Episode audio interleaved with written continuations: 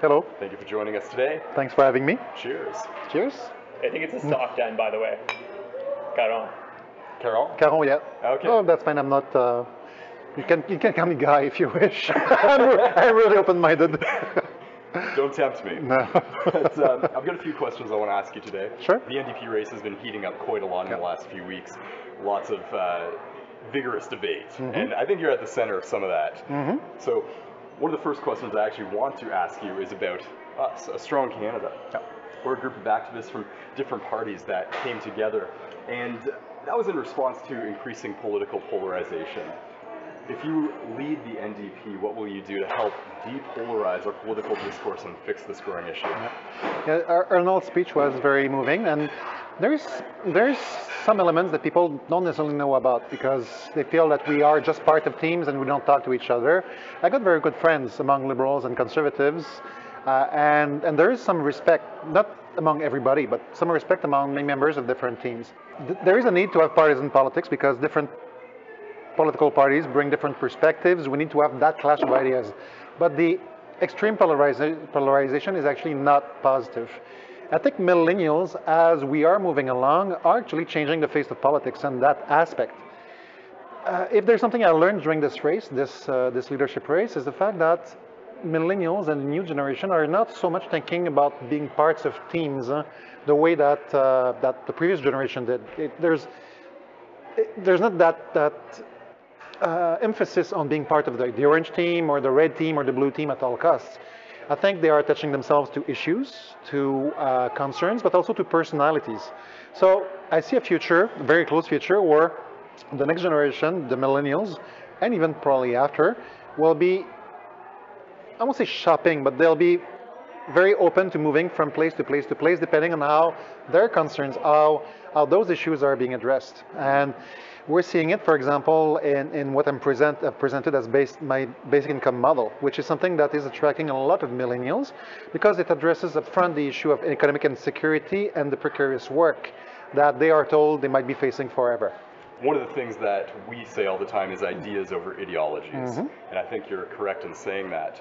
Um, how do you think the NDP can appeal to all of those swing voters? I think millennials are key swing Yeah. voters now. How do, how do you appeal to that? by having the, the ideas that they will find attractive. There are some ideas that, that we have pushed in the past, but we haven't really pushed it in a way that will be influencing the next generation. Take, for example, electoral reform. We've always been, as far as I remember, in favor of moving towards a system of mixed member proportional with, with regional lists, for example, and Nathan Cullen has done amazing work in the committee on this. Liberals promised it, and they have failed to deliver. Uh, so, obviously, millennials who were a bit shocked at, uh, at being at being lied to, basically, uh, will be very hesitant before jumping on board with anyone who will promise that, unless there is this very specific plan. So, I think liberals in 2015 didn't so much run to the left of us as they made lots of promises that were very reminiscent or very very close to what we promised ourselves and then sometimes it just said one two more things to get elected and that obviously raises the level of cynicism we see in politics we'll need to bring forth ideas that will connect directly with millennials not because we want them to join the NDP in as much as we want them to work for those ideas to become a reality. That's how they will be joining our campaigns. That's how they will be joining uh, the effort that we'll be making to make the future world we'll be living in a better world for the next generation. The second question I want to ask you is that the majority of Canadians are either entrepreneurs or employed by small business owners. Why do the Conservatives have the market cornered on these voters? And actually, to What- add a 2nd point to that, uh, how will you convince this large group of people that the NDP has their backs too? Yep. That's a big part of a big reason why I wanted to be in this race. I'm an economist. I'm, I'm really interested in economics on a progressive perspective. And yes, we're talking about small business, we're talking about job creation, but it seems always to be in passing as a consequence of other policies, such as social policies. Mm-hmm. We need to push back on liberals and conservatives who, for so long, have told people the NDP doesn't know how to manage, the NDP is not interested in anything else but taxing and, and spending afterwards doing economics, creating a new economy, a new society with a progressive perspective is something that requires us to to push for a different vision of economics. And I'll give you one example. I pushed forward my, my own private members bill, which directly was aiming at small businesses. It was aimed at small businesses, small farms, or fishing operations, because when people want to sell to their kids, they're paying more taxes than if they're selling to strangers. I wanted to bring about a more level playing field. That's really what the NDP can do to give itself the credibility to fight the conservatives and the liberals on that issue. Mm-hmm. To tell the small entrepreneurs, to tell the self-employed workers that we're on our side, we're on their side, and we have the solutions that will make it easier for them. Mm-hmm. Those are all resource-based businesses, but there are a lot of people that aren't in those industries mm-hmm. that are feeling the same crunches, yet have different problems. How would you talk to small businesses downtown Toronto, or even in small towns that are in tech? Yep. It's the same thing as I mentioned. We need, we need to look at the concerns and what the challenges that they have are, mm-hmm. and we need to build uh, a society and an economy that will be that in which they will be able to compete. I give you the example, for example, when you want to transfer those businesses, you can't do it with a family and you're paying more taxes. It doesn't really help them. It doesn't really help those businesses to stay where they are and to be part of their community even after uh, their owner decides to move on to something else or to retire. Mm-hmm. If you're looking at, at our economy, uh, our small businesses can't compete really in this economy because it's geared toward big businesses. We don't have a competitive economy in as much as we have an economy that's catered for the big players because those big players make the economy an economy of cartels and an economy of monopolies. Mm-hmm. We need to ensure that we can stand against that system to help those who want to want to provide a better future for themselves, for the communities as well. When you're looking at international trade, for example, our small businesses can hardly compete internationally for many reasons. The first one is that the market is strangled by the big corporations who get all kinds of advantages and benefits from government. But it's also that because we are entering trade deals with countries that have much lower environmental rights, much lower labor rights, much lower human rights, they can actually sell in Canada for cheaper than our businesses. So we are at a disadvantage and we need to change that structure. Liberals are very comfortable with this structure and conservatives are.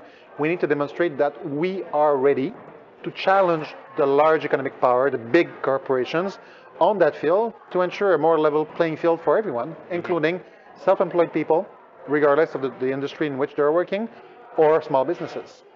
Let's move on to uh, a fairly difficult question, mm-hmm. uh, the free speech thing. This, yep. is a, this has been a big issue lately uh, in North America, across the globe. Mm-hmm. Uh, riots on university campuses, events getting canceled. Andrew Scheer, mm-hmm the new conservative leader has said that he'll pull funding from universities that don't support free speech, whatever he means by that. And everyone's generally in a pretty big uproar on all sides about mm-hmm. this. What's going on? And uh, if you become the leader, how do you approach this issue? Well, free speech is fundamental. I think I think what you need to do with this is to recognize that we already have a legislation. I mean, we have the freedom of expression, yes, but that freedom is constrained. There are things that you can't do. You can't promote hate, for example. Mm-hmm. And basically, we have a legal system in which you know where you have to go. If you wanted to reduce that freedom of expression furthermore, I think it will be a, a problem for democracy. So you challenge ideas with other ideas. If you don't agree with what's being done, you can protest. You can. You have varieties of countering measures to oppose speech that you find disagreeable, but I don't think preventing or, or forbidding someone to speak unless it breaks the law, such as hateful speech, for example, is something that uh, would provide us for a better future. We need a clash of ideas, huh? mm-hmm. and ideas that we don't like, we can always oppose by bringing forth ideas we like and challenging those ideas. Mm-hmm. So I, guess the counter argument to that that a lot of people have is if you suppress those uh, hateful ideas, they go underground, and then it's they true. keep boiling up, and yep. people keep banding together. And then when they re- get released again, mm-hmm. there's a much more powerful force at play. So how do you combat that? Well, you combat ignorance by knowledge, and you combat hate by love, basically. So you are able to demonstrate that the elements that are being thrown forth makes no sense. Mm-hmm. If you are preventing those ideas to be forth, if those ideas are actually hateful speech, there is a reason why we prevent hateful speech. Hateful speech is actually brings to um, to um, to be, it's been demonstrated that it, it's actually um, trying to find the right word here because this is a very sensitive topic. It is. But we have to make sure that the law itself is well designed to prevent the ideas that will push people to move from just mere speech to actions, uh, Mm-hmm. which hate speech very often does, uh, will be prevented. And that's been debated in the House of Parliament. And in that sense, it makes sense. If ideas are not necessarily hateful, but are simply disagreeable or outside of, of what could be accepted in the society without being against the law, you need to challenge them and you need to develop your, your thinking about it. To go and say we will cancel funding of an organization because they are saying this or that, if it's not illegal, to me is preventing free speech. To me, is preventing the clash of ideas. If you are limiting freedom of expression, it has to be on very solid grounds. It has to be for very solid reasons. Otherwise, having those ideas that you don't agree with is something that will promote or that will help you develop the critical thinking that you need and the clearness of mind that will be needed to contract on those ideas. So, Guy, uh, do you think that institutions that don't support the Charter of Rights and freedom of expressions, do you think they should be penalized? Well, the government, federal government, has very little to do in terms of universities. It's provincial governments that can apply those responsibilities because universities are the provincial jurisdiction. Uh, now, I do believe that universities are the ground where ideas get debated. We want universities to be the place where we, we can open minds, where we can open the ability of critically challenging ideas. If ideas in universities that are being debated break the law, then they break the law and we actually act upon that. If those ideas are not illegal, they should be debated. They should be, when it is ideas that, in my sense, are not really helpful to society, they should be defeated by even stronger speech. So I think governments have to get involved, the provincial governments in this case, when freedom of expression is not being respected, if freedom of religion is not being respected, and, and if any freedoms basically are curtailed by any actions within university or college or institutions for that matter, in as much as they are within the limits of the law as well. So, uh, you support basic income. Yes. Yeah, you've been criticized by your own party, uh, by certain elements of your party for supporting basic income. Uh, what would you say to the people that decry it for being a right-leaning mechanism? Well, the poll that was done by Mainstreet Research on the idea of basic income showed that over, I think it was close to 80% of NDPers are in favor of basic income. So it's a debate we should be having, and we should be moving in that direction. And there are some debate that we should be having, and there are some criticisms that I can, I can actually debate with. But if we're looking at one thing we can do at the federal level easily in the first term, it's basic income because it only requires a budget to do it. Mm-hmm. I'm all in favor of eliminating tuition fees or investing in healthcare, and I want to do that. Those are priorities, something that we always fought for. Those are also provincial jurisdictions. Mm-hmm. So every time that we want to, say, eliminate tuition fees or implement a dental program or free dental services, or we want to implement pharmacare or anything else, we need to sit down with provinces. We've seen through the last negotiations by the Liberals that it's never easy to sit down with provinces and get a broad agreement.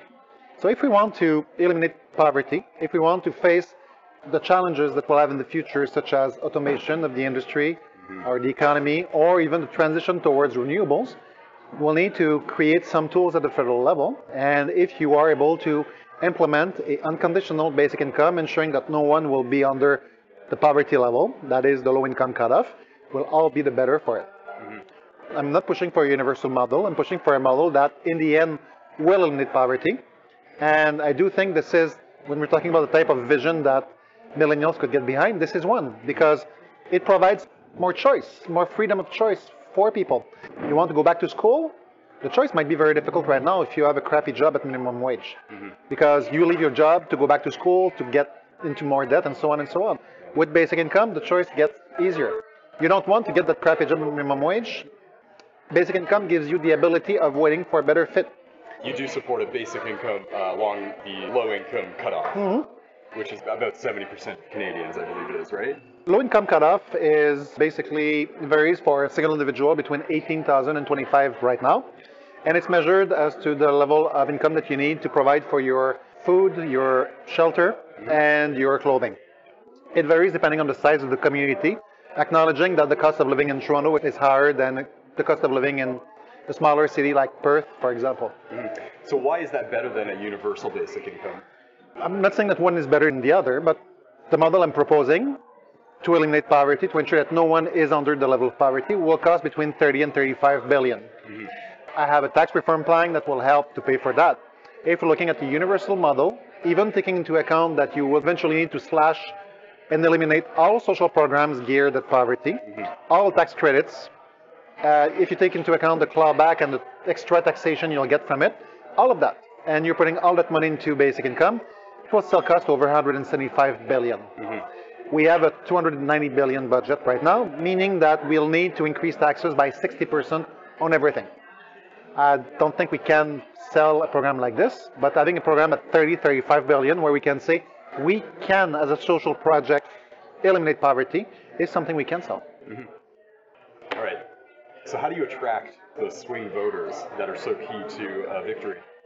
Those swing voters have been attracted by the speech liberals give them in 2015. And it was a very attractive speech, basically, but in the end, they raised the bar so high, they never even were close to it. Uh, there are some ideas that will be attracting millennials, the new generation, by really addressing their concerns, their fears, and their hopes as well. Mm-hmm. When I'm bringing basic income, for example, it's to address the issue of economic insecurity and to give them more choice in the face of precarious work in a future where we might have less jobs than people willing and ready to take them. We need to demonstrate that vision that they will embrace, knowing that millennials are no longer interested in just being part of teams and blindly follow what the team is pushing for. They are interested in issues, they are interested in vision, they are interested in personalities. So we need to provide them with what they're looking for. And I do believe that the NDP is in a position to do it, especially after they've been so disappointed with liberals. Guy, thank you. Thank you very much. It's been a pleasure. Cheers one last time. Yep. Mm.